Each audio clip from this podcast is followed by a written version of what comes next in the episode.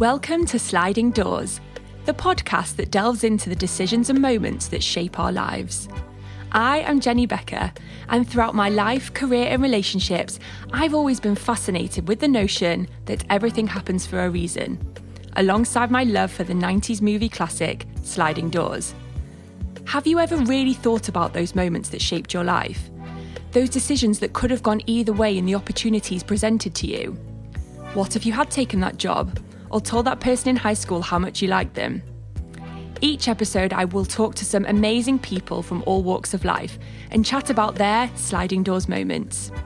We will reflect on how a decision or moment changed the course of their lives and how things might have looked if they had never happened. I'm Sandra, and I'm just the professional your small business was looking for. But you didn't hire me because you didn't use LinkedIn jobs. LinkedIn has professionals you can't find anywhere else, including those who aren't actively looking for a new job but might be open to the perfect role, like me. In a given month, over 70% of LinkedIn users don't visit other leading job sites. So if you're not looking on LinkedIn, you'll miss out on great candidates like Sandra. Start hiring professionals like a professional. Post your free job on linkedin.com/people today.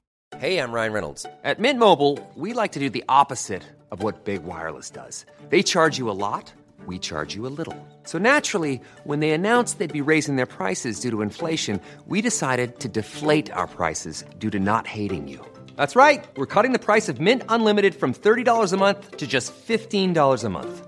Give it a try at mintmobile.com slash switch. $45 upfront for three months plus taxes and fees. Promo for new customers for limited time. Unlimited more than 40 gigabytes per month. Slows. Full terms at mintmobile.com. Spring is my favorite time to start a new workout routine. With the weather warming up, it feels easier to get into the rhythm of things. Whether you have 20 minutes or an hour for a Pilates class or outdoor guided walk, Peloton has everything you need to help you get going. Get a head start on summer with Peloton at onepeloton.com. My guests today are Henrietta Rix and Orlagh McCloskey, the founders of Rixo. Rixo is one of the most sought after fashion brands worldwide and fills a gap in the contemporary market with the unique, easy to wear designs and flattering shapes that fit effortlessly into women's lifestyles. The brand's DNA hinges around the timelessness of their pieces and their love of vintage, bold, and colourful prints. Stocked by internationally renowned boutiques, iconic department stores, and global online retailers, as well as their own e commerce site and retail store, Rixo has gained recognition as a brand to watch, with fans such as Kylie Minogue, Taylor Swift, and Selena Gomez. Henrietta and Orlagh met at the London College of Fashion and discovered their mutual love of vintage, and the pair have been best friends ever since. They've even lived together. In September 2015, the Rixo journey began, straight from their London living room. As female founders, both are equally passionate about running a business and live, breathe, eat, and sleep Rixo. With no outside funding or investment, the girls have together made every decision and are still 100% in control of the brand. During the past five years, they have been awarded with the Premium Brand of the Year at the Drapers Awards, Sunday Times Fast Track 2021's to watch, and Forbes 30 Under 30. Their vision is to create one off pieces for the modern woman to wear with confidence and to feel the best version of herself. And that couldn't be more of a reality. They are such an inspiration, and I'm so excited to have them on Sliding Doors. So, hi, Henrietta. Hi, Orlagh. Thank you so much for joining me today. that was like the best introduction that we've ever had. I was actually going to say, do you ever feel like, oh my God, I can't actually believe that's us and that you're talking about us? I feel like you're really picking us up. And um, yeah, no, it was, it's like sometimes you do look back, don't you, Henry, and you pinch yourself and think, oh, God, we've done all that. And it's so quick. It's all we've really ever yeah. known, I think. So I think for Orlagh and I, just Rixo just comes naturally. It is kind of just now what we've done for the last five, six years. Um, so, but no, it is. It's, it's it is amazing, and you do need sometimes moments like this. I think it is in moments where during a podcast or when you have an interview where Orlagh and I actually have time to actually sit back and reflect because otherwise you just go go go the whole time. So no, it is it is lovely. Yeah, and it becomes kind of second nature, I guess, because it is. It's just what you do every day. But actually, when you sit back and think, "Oh my gosh, we've actually achieved all of that," and there's probably a lot more to come on your journey as well. Um, I wanted to start with so when you think about your career and Rixo so far, do you think the brand's been, you talk a lot about um, there being a gap in the market and kind of the timing of the brand and when you launched it. Do you think Rixo's been successful because of timing and kind of that side of stuff? Or do you think it's, you know, about having the authenticity that you guys have and really understanding what women want? Uh, do you know what? I actually think it's a bit of both because obviously there's certain things at the time we're like, oh, this is perfect now. But even at the minute in the pandemic, there's things that we're thinking, oh, there's opportunity. So I think it's like as much as yes, it can be harder at certain times, but if you've got a bit of a drive, I think you can actually make opportunity out of bad situations as well. Mm-hmm. So um, I think it's actually would you agree, Hen? Yeah, and I'd say as well, like at the start, like obviously timing was great for us because there weren't as many Instagram brands when we first launched. Um, so we were pretty much in London, probably one of the first big Instagram brands. But I think it's a mixture of everything. Like you can't just pinpoint one thing and say, yeah, it's the timing why Rixo has been successful, or the product, or the aesthetic. I think it is just having a combination of everything together that makes then something work. I think if one point was falling, whether it would be like the price point or the quality, um, or the branding or the marketing or how it was styled, I think if one thing wasn't quite right, I think it takes everything to be at a level um, in order for something to succeed. So I think we always try and do that where like you can have an amazing product or you can have an amazing photo shoot or you can have an amazing price point. But if one thing is kind of dipping a little bit, then it's not, it doesn't necessarily work. Yeah. So I think it's we call it the um we call it the octopus arms. Yeah. We're like yeah. gotta have the octopus arms, gotta have everything, can't just have like you know, one good thing. It's like everything's gotta be amazing. So yeah, it's so true. And do, do you guys believe in fate? Do you believe that like everything happens for a reason? I mean, we'll go more into your career journeys and I personally think a lot of it is just down to your talent and dedication and the connection that you both have. But yeah. do you believe like personally in fate and everything happens for a reason?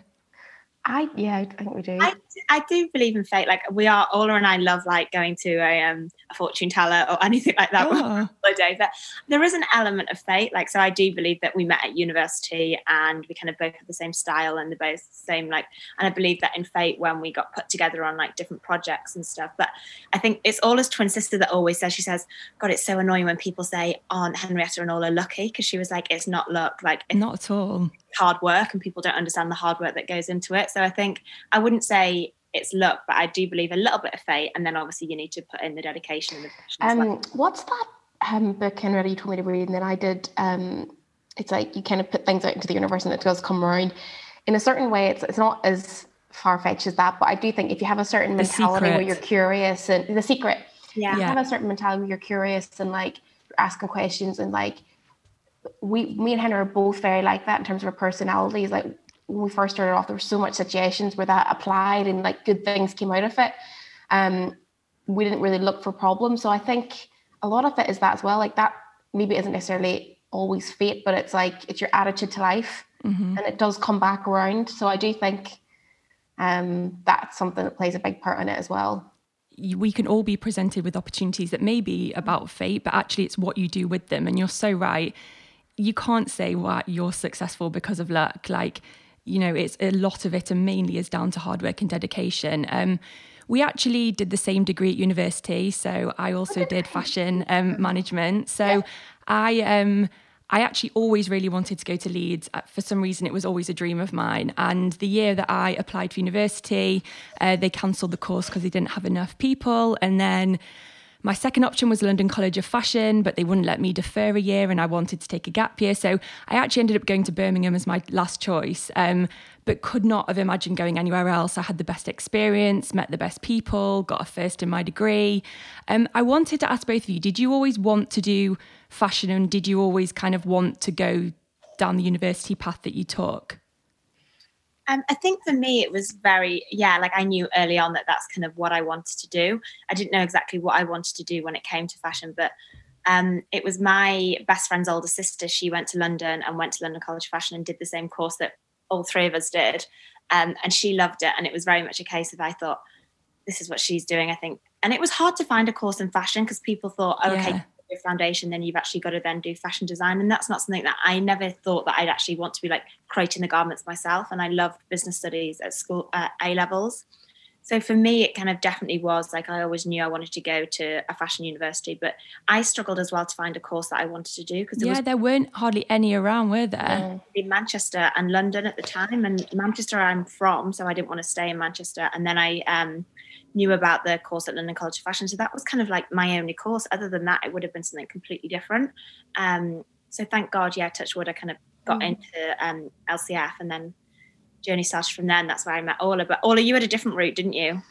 So I actually, so when I started off, I was I wanted to do um I, I always love fashion. And I wanted to do something in fashion, but where I grew up from, where I grew up in home was like literally in the middle of nowhere in Ireland. There was like nobody um, and I was going to go and do architecture. Um, I've got a twin sister, and she she was doing architecture as well. So we, I thought that's like, I'll do architecture. But I had um, one of our our teachers at school um, went off sick and a placement kind of stepped in for him for like a year, like a placement teacher.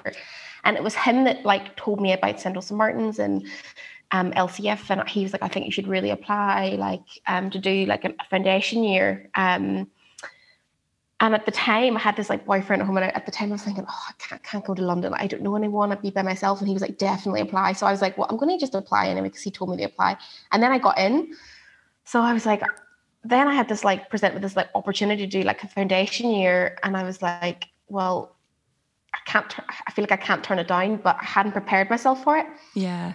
Um. So when I went over, um, I found the foundation year like I found that year really hard to kind of fit into London because it was very, it was a very arty course, a very like creative, and I actually loved the commercial and the, the business side of it as well. But like Henrietta, um, so I found it was like very on the creative side and like actually like making and just creative and not the business side.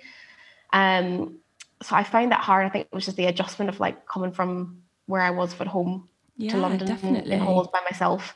Um, so I took a year out and was so close to going back and doing architecture. Um, I had deferred my place in case I didn't like the foundation year. So when I was in London for that year, I was like, well, it's okay. I've got my architecture to fall back on. I've deferred deferred the course. I can start in that. And it was my twin sister that was said, like, look, Jim, if I or if I was you, I would like look at all your course options. And again, a bit like yourselves, I didn't really find that many courses. I wanted to do a degree and not another like diploma because I had obviously done my foundation year. Um, the fashion management was was the only really option. I just applied and then I got in. I think it was just the perfect balance. So it was kind of like, as you say, fate, like that I had a twin sister that done the architecture and said, no, don't, mm-hmm. I would mm-hmm. definitely try and like prevail with fashion and then just I think then meeting Henrietta on that on that course. And that leads on really nicely to your first sliding doors moment. So, one thing that really excited me about chatting to both of you today is that actually, without each other, there'd be no Rixo. Um, and you always speak a lot about you know the brand is a complete combination of the two of you. You know you both bring everything to the table. Um, so your first moment is meeting each other at university. So we've spoken a bit about kind of um, how you both got to where you did. And as you say, there's definitely that element of fate because all of you started off by doing art and design and switch courses. And my mind's obviously just like, what if you never switch course? Like you guys would never have met before. Oh, I um, think about that. do you remember kind of when the moment when the stars aligned and you first did meet at university? I always remember our first lecture and I was so nervous. Um, so we were in our lecture, and then Orlagh came in late to the lecture, the first lecture, and she had a gorgeous vintage handbag. And I, it seems so sad and pathetic now, but when she came in, everyone else in the like in the course, I was like, oh god, no one looks a bit like me, or no one's like me. And then Orlagh came in with the vintage handbag, and I was thinking, oh, that girl's got like she's really the one. I was like, I was like, oh, I want to be friends with her. And then she came and sat down like right on on our little um on our kind of row and stuff. She came over and sat down. And then I think it was from then, then we had a trip in um, Paris in the first year of uni. And we Oh, just, they're always the best, aren't they? Those first trips to Paris. Lars was just like, got everyone, everyone ended up on a curfew because we stayed out too late or something. And yeah. out too late at the club or something. And everyone else in the course got a curfew. So everyone then in the course pretty much, I think, hated all of that. God, why is everyone so? Because if it was Leeds or Manchester or anywhere else, like the curfew wasn't even bad. I think we got in at like one o'clock in the morning, but any other unit would have been like all hours. So we yeah. were like, what is wrong with everyone? all of us from Northern Ireland, and everyone was just so like fashion and serious, and we're in Paris, and we've got to like, you know, we're like these fashion students, and we were like, just having just a good fun. Yeah. Um, so we just got on and clicked really well during that. Um, during that trip and then we obviously then worked on a um, project together really well and we were just kind of i'd go over to Orlagh's house where she was living and we were work i don't know why because it didn't even count to anything but we were like working really hard on this project and we were up to like three in the morning four in the morning to make sure it was perfect um, so we just kind of clicked and got on really well from there so probably yeah probably was fate really yeah, I remember those moments so well when you'd literally be up like cutting things out of magazines till like three in the morning doing vision boards. And you make such a a good point there. Like, I think that we all get put into situations, whether it's at work or your first job, where you're like, who do I want to be friends with, or who seems like they're on my wavelength? And I think it's just really nice that you guys found each other. And as I said, like the stars did align and that. I mean, do you ever think like what happened, what would have happened if you'd not have met at university? Yeah, God, no, I don't just because Rixo just seems it's just a huge part of your life. And I think as well with fashion, like there's so many like different avenues that you could go down. Like I remember when I first like applied for the fashion master, saying, "Oh, maybe it's like buy-in. Like I really want to be creative, but I also want the business side of it." And I remember actually drawing out these logos, being like, "Oh, I'd love to have a fashion brand someday," but I thought I have not got a clue how to do that. Like I remember, like I went, um, a friend of mine moved to London um, at the same time as me, um, and I remember him saying, I remember us saying, like, oh, how good would be not to have a fashion brand? And I remember like scribbling these little logos down. and then now it just seems so strange that it's actually happened. Not strange, but it just like it is a bit of a kind of pinch yourself because I think it's really hard. I think with jobs like that or when you create your own business, to go, oh well, this is exactly how it's going to look and this is exactly mm-hmm. what you're going to do. It's very much like you have to look back and go, you know, just kind of like, kind of I always say like hold fast and stay true. It's you kind of like don't see how everything's going to turn out and you have to be agile and keep changing. But I think you do look back and you're kind of like proud of what's what you've done. A hundred percent. Definitely don't know it all from day one. yeah, a hundred percent. And you know, I think mm. what's lovely and so great about what you guys have done is you've you've built your brand on the connection that you two had. And as you said, you didn't kind of meet and be like, let's create a brand. Like you became friends, you went through a uni experience together. I'm Sandra, and I'm just the professional your small business was looking for. But you didn't hire me because you didn't use LinkedIn jobs. LinkedIn has professionals you can't find anywhere else, including those who aren't actively looking for a new job but might be open to the perfect role, like me. In a given month, over 70% of LinkedIn users don't visit other leading job sites. So if you're not looking on LinkedIn, you'll miss out on great candidates like Sandra. Start hiring professionals like a professional. Post your free job on linkedin.com/people today. Spring is my favorite time to start a new workout routine. With the weather warming up, it feels easier to get into the rhythm of things. Whether you have 20 minutes or an hour for a Pilates class or outdoor guided walk, Peloton has everything you need to help you get going. Get a head start on summer with Peloton at onepeloton.com. Um, and leading on to your second sliding doors moment, so actually setting up Rixo. So I know that after university, Orlagh, you started working at ASOS and Henrietta, you travelled. So what kind of happened when you left uni? How did you both kind of I don't know, did had you started thinking about creating a brand or did you both just be like, no, actually, I want to travel the world, I want to kind of get into the industry? We had thought about it. We did yeah, think about it. Um, there was a tutor that kind of when we did a, we did a few projects together, and there was one tutor that said to us, I think he probably put the little like kind of pin mark in our heads. He was like, "You two should definitely work together when you leave uni, or you should do something together because you just work so well together." Mm-hmm. And he was really impressed with the project, so he kind of said that. So that was with when we were at uni, and we always had we were like talking about it and being like, we'll do it, we'll do it. Um, and then we still we lived together during uni. So during our final graduation, we had our graduation holiday together. And then after that, then I went traveling, and then Orlagh um, went and worked at ASOS for a bit. But whilst we were traveling, then when I came back, um, I remember we had a phone call and I was, um, and Orlagh was like, so are we still definitely doing it? And I was like, 100% Orlagh, we're definitely doing it. I think Orlagh thought I'd caught Henry had a boyfriend from LA and, I, and like, like, I was no, like, she's moving. I didn't want to say anything, but I was like, please do not like run off to LA and this is not going to happen. But I had, thank God it didn't happen. But like in my back of my head, I was like, oh, maybe this could happen. And, but anyway, we called it Rixo London.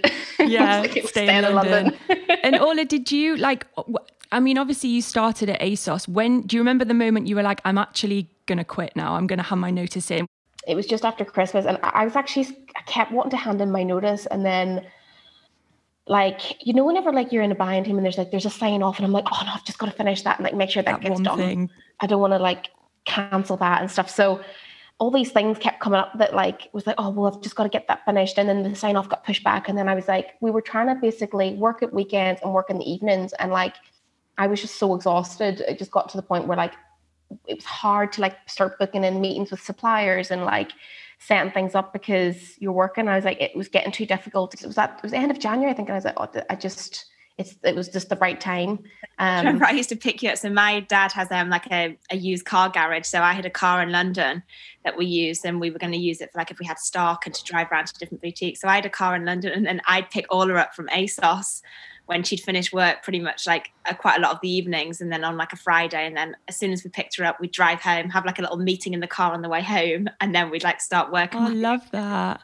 Um, but I remember the last night, Orlagh, when you'd finished and picking you up from ASOS, like the um the car park underneath, and then you're like, oh my god, this is real. Actually, this is how sad it is. We went to Whole Foods. Um, oh, amazing! We in Whole Foods, and all of us just crying her eyes out because she was just so exhausted from ASOS, and like I think it was just that emotional thing where you probably just. It did feel like another um it felt like another chapter. I don't. I can't explain it. Like, do you remember? I couldn't even hardly eat that night because I was just like I felt like I had like a lump in my throat. I don't know what it was. I was either like absolutely crapping myself what was just about to happen. Yeah, or... and it's a big emotional decision to leave a job, and not only yeah. were you leaving to do something that you know is a scary thing to do, but yeah. th- I'm sure it was really hard to be like, you know, because so many people, I'm guessing, were probably like are you ridiculous? Why are you leaving ASOS to start your own brand? And that did that play a big part I part? remember, you know, when people just like, oh, good luck. And you're like, okay, probably thought, well, you've just came out of university and you're like literally at the bottom of the of the food chain here. you know, you think you're going to like set up a business.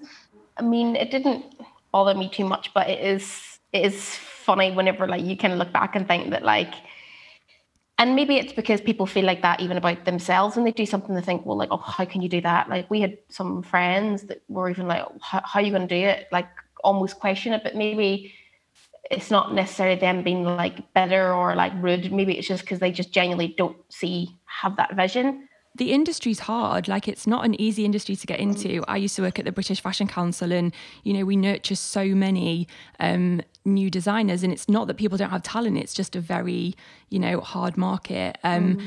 And I mean, I've had loads of conversations with my friends over the years where we've been in a cafe and been like, "Should we start up a business?" And you think of an idea, you get excited, and literally, obviously, it leads to nowhere. Um, when was the moment or the kind of the turning point where you actually were like, shit, we're going to actually do this? Like, do you remember when you both sat and looked at each other and were like, let's go? I think it was when you came back from traveling. Yeah. Because I'd, I'd come back to London and I wasn't going to look for a job or get a job or do anything. It was just going to be like, right, we're ready. We're ready to start. Like, let's do this now. And obviously, then it was just kind of like we were working on things um, in the evenings and weekends and kind of just find like, and we started doing like a business plan, didn't we, Orlagh? Um, like a mini little business plan. It wasn't anything serious at all, but we genuinely knew nothing. We didn't even know how to register the business, if we should register the business, should it be a limited business, should it not, how to. At one point, we were like, should we just sell bodycon dresses? Like, that's what's selling right now. like, that is not us. And then we were like, maybe we should do like knitwear. And then we were like, honestly, because we were like, just trying to like rag your brain. It's like it's really hard to know. Like like the print thing didn't really happen by chance as well. So you don't really know what angle your brand should have. Yeah. Um. We always wanted it to be vintage um, because we both love vintage, and we were like, why can't like we find gorgeous vintage silk dresses and we that's what we loved and like our friends mm. couldn't find them or didn't know how to style them so we always kind of knew we wanted to be that but at the start i mean sometimes we looked at each other in the evenings and like all I said we were like well, should we just do this or should we just? We hadn't got. and did, was there anyone along the way that kind of really helped you and encouraged you? Like you say, like you just didn't know what brand to make. Was that was there also kind of an inspiration that you got from anyone else of actually do what you guys love and these, as you said, like vintage inspired garments? There were so many people, wasn't there, Henry, we met along the way that were so helpful. Like we the first I think it was the first um, few months, we like contacted loads of suppliers on like LinkedIn and stuff. And we met this guy, David Keane, and he was so lovely. He was like an older man, he'd retired. He'd like, I think he was like Whistles, the, the woman who set up Whistles. I think he was like one of her first ever suppliers like back in the day. And um, he was like helping us with like getting samples made. And then there was there was like Jenny Holloway as well. remember from Fashion? Is it Fashion Capital? Oh, yeah. She was really helpful too. And we just like we had like I wouldn't say no shame, but we were just like ask anyone for help. we just need help. So yeah. we just we didn't know what we were asking, but people were very helpful. And as long as you were like you knew what advice to take and then what you wanted to do yourself. So like everyone can give you different advice and you've got to really just kind of like the guy, um, Dave King, he was older and he was like, You've got to get it on the weather woman. He was just so obsessed with getting it on the on the weather woman. You know, just such an old school way of like like who, who's gonna sell it. It was kind of like the Holly Willoughby of like back in the day. Yeah. So like we were just like it was funny, like things like that. But we just kind of didn't really like I said, we didn't turn down opportunities for like to speak to someone no matter who they were. And I feel like we did learn things from people that we probably wouldn't have expected if we hadn't reached out and just kind of like taken that leap. Um, but in terms of like specific people, like we've had a really good kind of like mentor this last kind of few years. Um, actually through my sister, um, Gemma, she's now obviously does work, um, and she's an architect, but she does a lot of interior design, and she'd done this client's house, and he's retired and was helping us kind of basically how to actually do your VAT returns and set up a finance function because mm-hmm. we had were awful. We had like it was like so who actually does your VAT returns and who does this? You're like, what is like, that? Oh my god, we were so behind. Um, brown envelopes come to the house, and we were saying yeah. we never opened them. And he came round to the house, which was our university house, which is where we kind of worked for the first two years.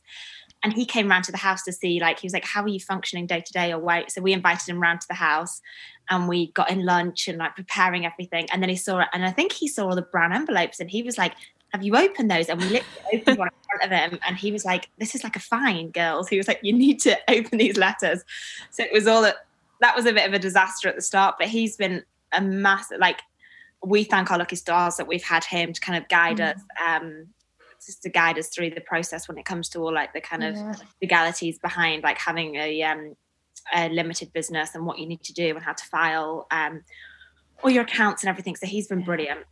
But we've we have um we've really just tried to take advice from you know from whoever we can. And there was one person that kind of like um wanted to kind of almost like buy into the brand very early on. Um, and it was a good lesson to learn very early on in the business to kind of keep it independently owned and kind of not go down that route. Um, and I think I think we are quite um, certain and we've got very strong vision for the brand anyway. Um, so that definitely helps. But there's things like I said with finance or wholesaling or like logistics or shipping, like all those kind of like business sides. Like you just got to reach out and and be a sponge and absorb as much as you can. Totally. And it's it's really interesting because when you really think about it and you join all the dots together it's it's a combination of so many people either believing in you giving you advice that kind of gave those little nuggets of information and moments that kind of yeah. led you to where you are. And um so how like how did you actually start Rixo? So you lived together. Um, I've kind of heard things that you did like buying appointments from, you know, your living room and that type of stuff. So did you did you genuinely just go out there and be like, we're gonna do this ourselves, learn ourselves, and as you say, like throw yourselves in there? That first year, Henry, like how much I wouldn't say stupid stuff, but like like we were like, oh, we've got to get buttons from the store, like, and then we'd like drive to the shop to get buttons and then get a zip and all the rest. And, and now we're just like, so like that kind of learned us that we didn't want to have, um, we wanted like our production to be all together. Like there was things like that we learned, like how we wanted our supply chain set up, and we literally just like one thing we just done was like we ha- we just had loads of meetings. Mm-hmm. So like if we didn't know something, we were like, right, okay, well let's have a meeting. Let's try and see if we can find something out about it. Like that was genuinely like our attitude wasn't it, Henry? Like a lot of the time at the start. And I think because we didn't know the right, we didn't know how to set up a brand. We'd never, you don't get taught that at university. And there's a lot of things that you don't get taught on the course. Like if you want to set up a brand, what do you do? Mm-hmm. What's you do? Do you market the product? Do you sell the product? Um, how do you sell the product? So I think as soon as we had it in our heads that we, okay, we've got our collection now. So we did our first sampling all in like a couple of different factories within London. Um, and then we had all our samples. And then as soon as we had the samples ready to go, we shot a lookbook and we didn't know how to shoot a lookbook. And everyone was like, oh, you need a studio, which can cost like a couple of grand, a photographer. And we had no, we had no money. So we managed to find this squatters building. I don't know where the hell it was, somewhere in London, but Love it that. just marble staircase. And we saw, it and we actually, the story is we met this guy. So we used to work from like Costa coffee shops and stuff And this guy was sat next to us with his laptop and he he was getting really frustrated at his laptop and kept on smacking it. And I was like, Yeah. oh, me and Orlagh were like, is he okay? Like, and then he was like, oh, I'm I'm an artist and I'm trying to. And he was a little bit um slow, and he was like, oh, I'm an artist and I'm trying to get my my you know my artwork on on screen and everything. And then we were like, oh right, okay. And then he ended ended up getting chatting to us, but he He wasn't the full Sheldon. yeah. Like that. Um, and then at the end, Not the full anyway, so Sheldon. he was like, oh, what are you doing here? And like, how come you're here? And this, like, and it ended up, he ended up basically telling us he was a, um, a s- not a squatter, what's it called? Like a guardian or a, Living guy. Yes, I've heard of these people that can kind of like look after buildings so you don't get squatters. Exactly. Yeah. So he was a guardian in this building. He ended up telling us and stuff. And anyway, he ended up coming in in our car. We gave him a lift back to the building, and then we saw the building, and it was gorgeous. So we were like, "Oh, do you think there's any way, like next week or in a couple of weeks, we could do a, a like a lookbook shoot here, a photo shoot?" And he, because it wasn't really his building, he didn't really. He just let us in, and we had a look at it. Um. So we anyway. Long story short, we ended up doing a lookbook, our first ever lookbook there in the building. We used a friend as a model photographer I think we found on Instagram when we paid like two hundred pounds, and then I all spotted Anne in the gym. Orlagh spotted the other model in the gym. Love Orlagh this. Did the hair and makeup. So we literally did the first lookbook for I think like 200, 300 pounds. Um, We were laugh. We were having a laugh though on Saturday. We were we were doing a photo shoot on Saturday for um. We've got a bridal collection coming out, and um. Anyway, we were like, "Oh, do you remember our first lookbook shoot?" And we were laughing about it, and um, we didn't we didn't really understand how the photo shoots work. We'd never been on a photo shoot. We had went and bought all this like beer and bottles of wine, and that like everybody would need a drink at the end of the day, and then like everyone just left. there was Yeah. no one to give it to. You're like, come on, So let's were just celebrate. And everyone's like, we're done, it's work. I literally, I love everything you've just said. It shows both of your natures so much. And actually, they're such brilliant sliding doors moments. You know, as you say, you can be sat in a coffee shop, um, you know, meet someone. I'm not saying that, you know, the, the location of your shoot was, you know, why you were fa- successful, but it's amazing because, as you said, there are so many people along the way that you met, and you both were never kind of like, too above anything. You know, you took a chance on someone in a shop that was shouting at his computer screen and Oh, like got an anyone else would amazing. thought you're crazy. That guy could be a Yeah. murderer. We're like, oh yeah, there's an idea. Let's go. like the two of us were off, off the trot, happy as Larry. But it was just, oh, we were just, Yeah, so it was we just so just- funny the whole thing. we didn't know what we were doing. So then that was the photo shoot. And then as soon as we had the images and then the samples in London, we then just thought, okay, we need to get this out to press. We didn't have, we didn't know anyone in the press. There were a lot of people think that, oh, you've got contacts through your power Mm. Anything. Orlagh and I literally knew no one in the industry. Um, so we just went to like local magazine um, shops, like the newsagents, and then took photos of like the Grazia, the Vogue, the all the magazines that we thought, okay, we could potentially be in this um, and then started like contacting them all at either LinkedIn or Instagram. And then it was actually Hannah Almassi, who was one of our first journalists um, at Wow. Grazia. He got back to us and she was like, Oh, I love vintage. And we were like, Oh, she's the perfect girl. She's going to get this. So we went in, had a meeting. We were so nervous. And we basically just took the suit bags on the tube around London and every single day managed to get as many appointments. And we were in like every single magazine office in London, waiting in the reception and going up and just meeting everyone really Yeah. they were really intrigued. They were like, "Oh, so what's the price point? And have you got like a flat shot image of the of the dress or the product?" And we didn't have any flat shot images of it, so we were like, we didn't even know what a flat shot was. We were like, "What's a flat shot?" So we went home and You're googled. like, yeah, yeah, we've got one. Let, we'll, we'll send it to you when we get home. um, and then I think it was I, Red- we, we were literally sellotaping it to the. We had a really good landlord, and he was like, honestly, the whole time of starting Rixo he was like, "Oh, girls, let me know if you need any help. Um, we need another sofa gone, whatever." He used to come in and be like, "Why is there Sellotape on the walls?" Because we used to like use clear Sellotape to like stick like Grazia would be like, "Oh, we need a flat shot." This we like stick it on the wall, have it done, but like, "Oh yeah, just let me ping that over in half an hour," and then like just do it straight away. he must be Um, so proud of you now. he, do you know what? Actually, he um he does like he's a, it's a kind of like a funny story that like we started the, we started it off because we were there for like five five years. Yeah. So he's like it's a really funny at the story beginning of the whole journey.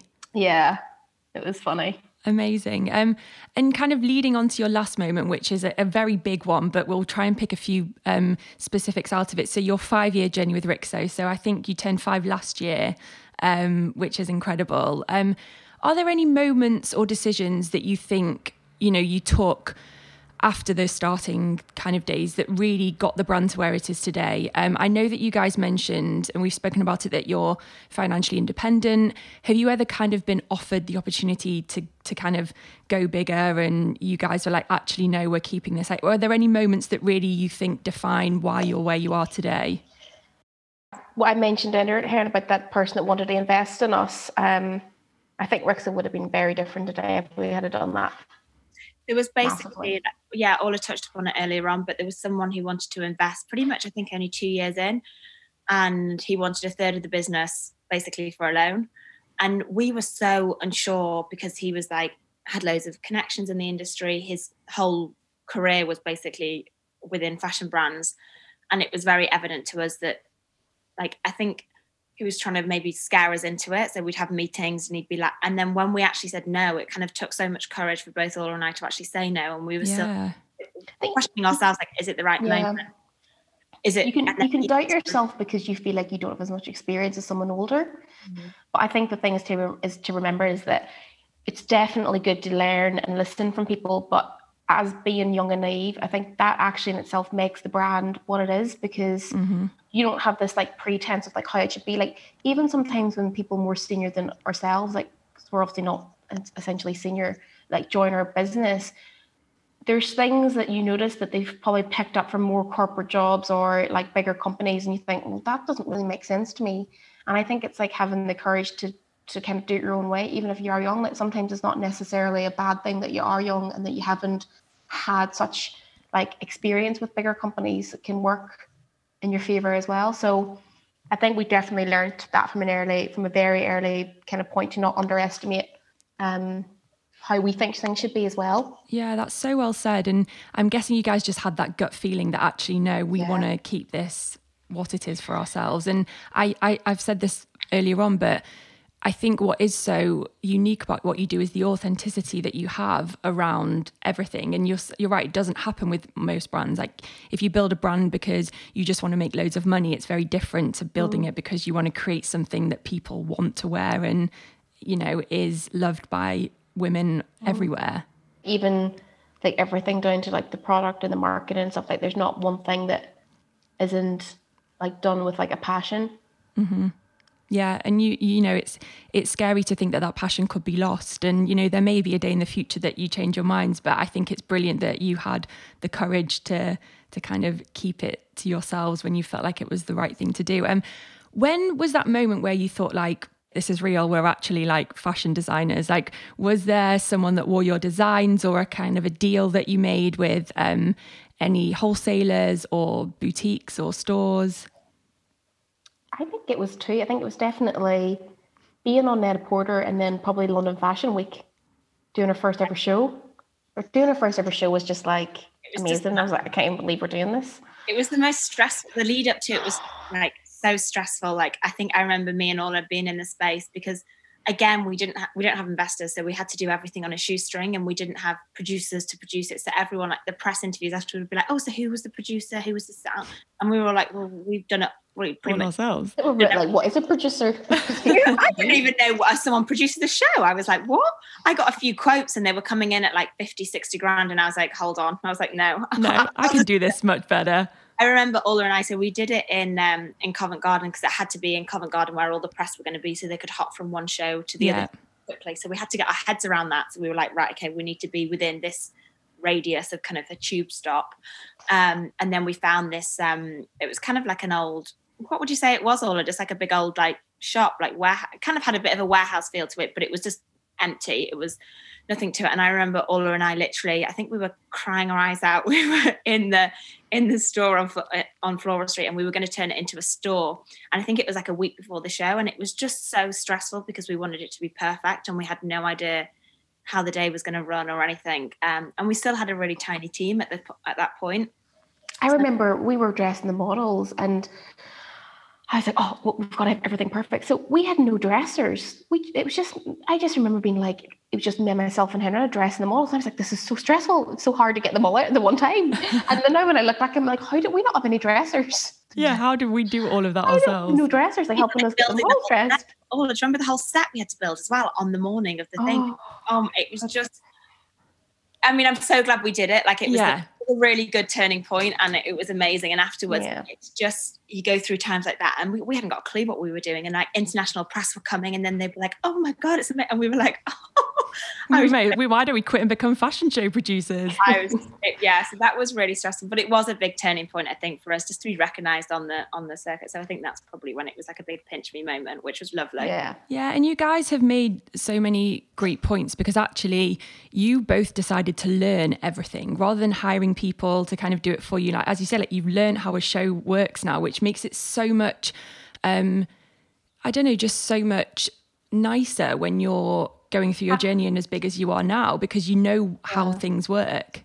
And it's well, it, it kind of gives you the idea of kind of doing it yourself the first time. It allows you to go right. Okay, well that's where I do want to spend money, and that's where we don't need to spend money because I mm-hmm. think it gives you a good insight in terms of like what the cost is actually all about. Where is the cost coming from? How can things be a bit better? Because you hand something over to someone else, you don't really have a clue, and then you've got no control over what it is you want to spend on. So like as this as the shows went on, we'd be like, right, okay, well we need someone to help us like build the set, or we need someone to help us with that. But we were very still quite savvy, so we still didn't. We still, I think we've got better at appreciating what our time was worth, um, and knowing where to kind of like get people in to help with certain things. But at the same time, it's not just like some big company just hands it over and just like, I'll deal with it.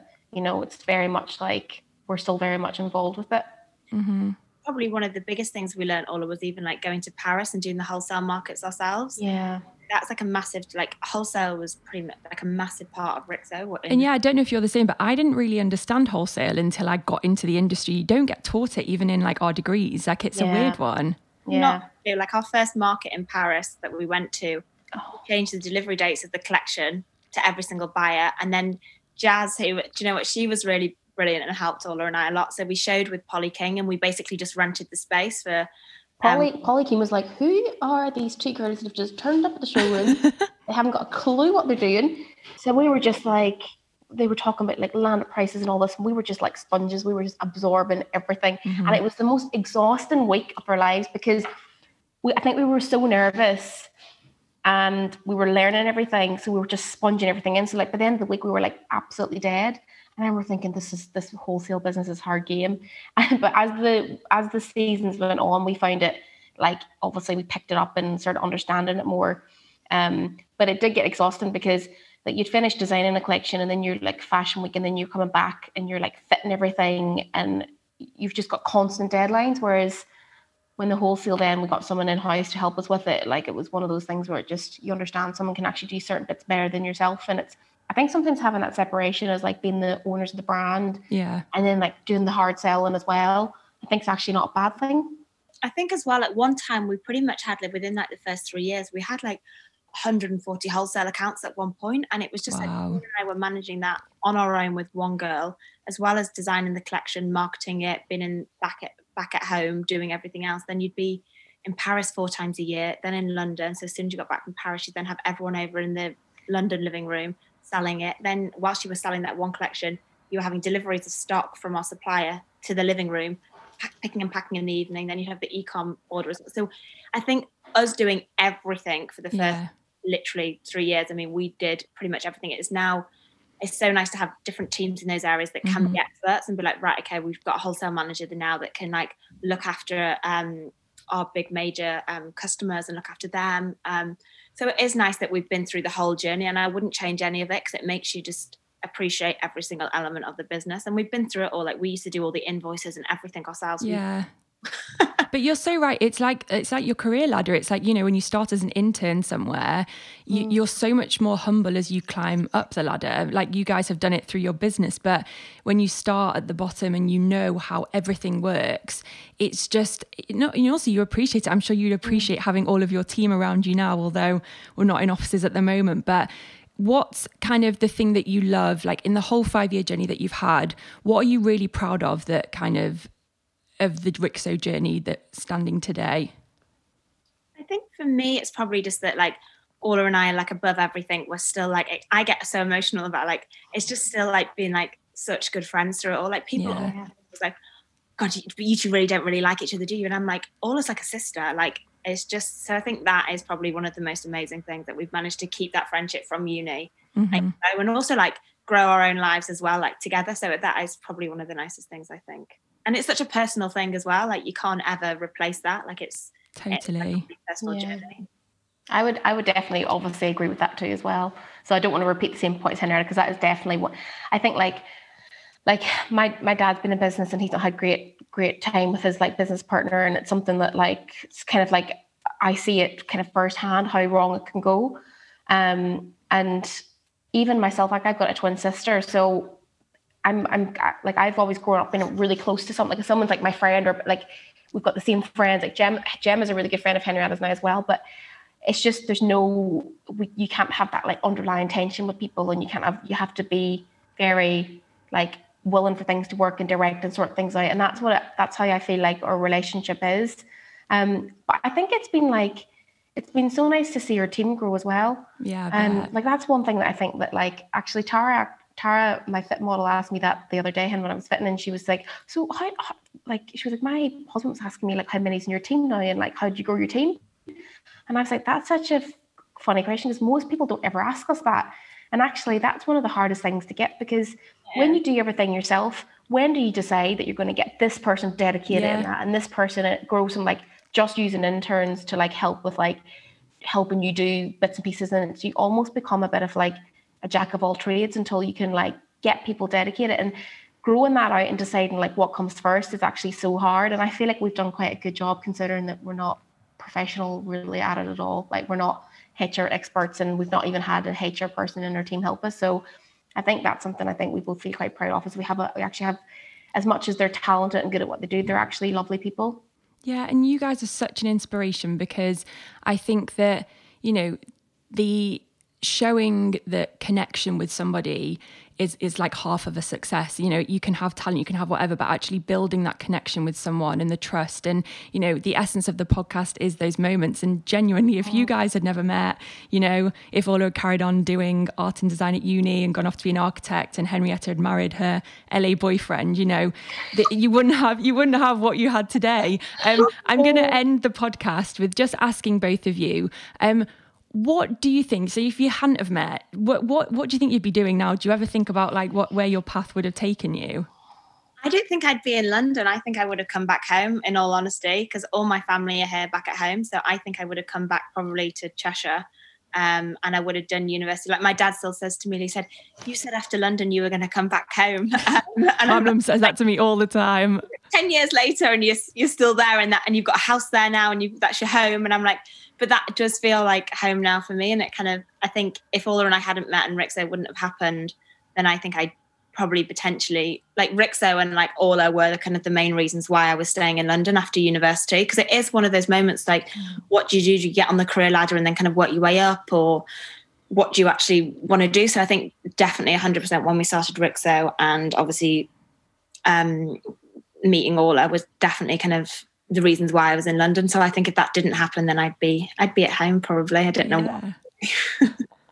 Um, do you know what? I think so. My twin sister went to Australia, and I, like we were we're so close. So I missed her so much, and because I had started Rixo, Gemma was like, "Well, Orlagh's not going anywhere now because she started Rixo." So Gemma moved back home that summer. We started Rixo, um, and I think if I hadn't started Rixo, she wouldn't have moved home. Therefore, I probably would have moved to Australia. Wow. I think I would have went to Australia, wouldn't I? And I think that's what I would have done. I've been like, I'm out of here. She'd be in the middle of her summer. I would have been like, I would have been in Australia. summer holidays Um, now. I remember when Gemma came back actually, and she was like running down to print it at the at the printing shop. And I remember, yeah, Gemma came back because she knew that we were serious about setting something up. Yeah. Yeah, it's been so lovely to chat to you both. And Oh, you as I say, much. like you, your your your authenticity, but also your relationship comes off so much. And I know everybody in the industry says how brilliant and lovely you are as people, but also your brand is just so fantastic. And it's amazing to see something that um, is not only your vision, but also you know you you keep it true to the dna of what you've always wanted to do and also so excited for bridal and to see all the other things that you guys do so um thank you so much for joining me it's been so brilliant Thank you. Your I feel time. you've been too kind, but that's really, it's actually really nice for us to both hear that because I do think like we've not really done an interview now, and it's been quite a long time since we've done one, and it's actually nice because I think when you're not speaking to people externally and you're just kind of internally in a team all the time, you can be quite not down on yourself, but you can always be like, oh, we could be doing this better, we could be doing that. So it's actually quite nice to hear your words. So thank you. Good. Thank you so yeah. much. Thanks for your time. thank you. Thanks so much, Jenny. Thanks. Bye. Bye. Thank you so much for listening to this episode of Sliding Doors. If you've enjoyed our chat and found it inspiring, I would love it if you could rate, review, share, and subscribe. Thank you so much.